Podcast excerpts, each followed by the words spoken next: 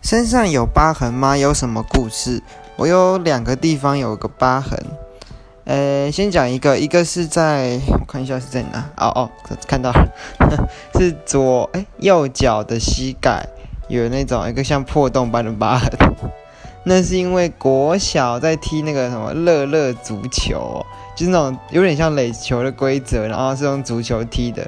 然后我们那我们是在一个呃不是运动场的地方踢，然后我就有一次先跌倒，然后就受伤，然后再踢又跌倒又受伤，就受了同一个地方的伤，这样。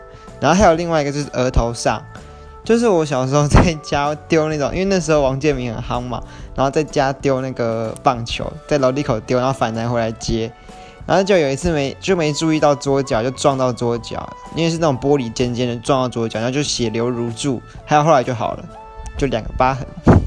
时间不够喽。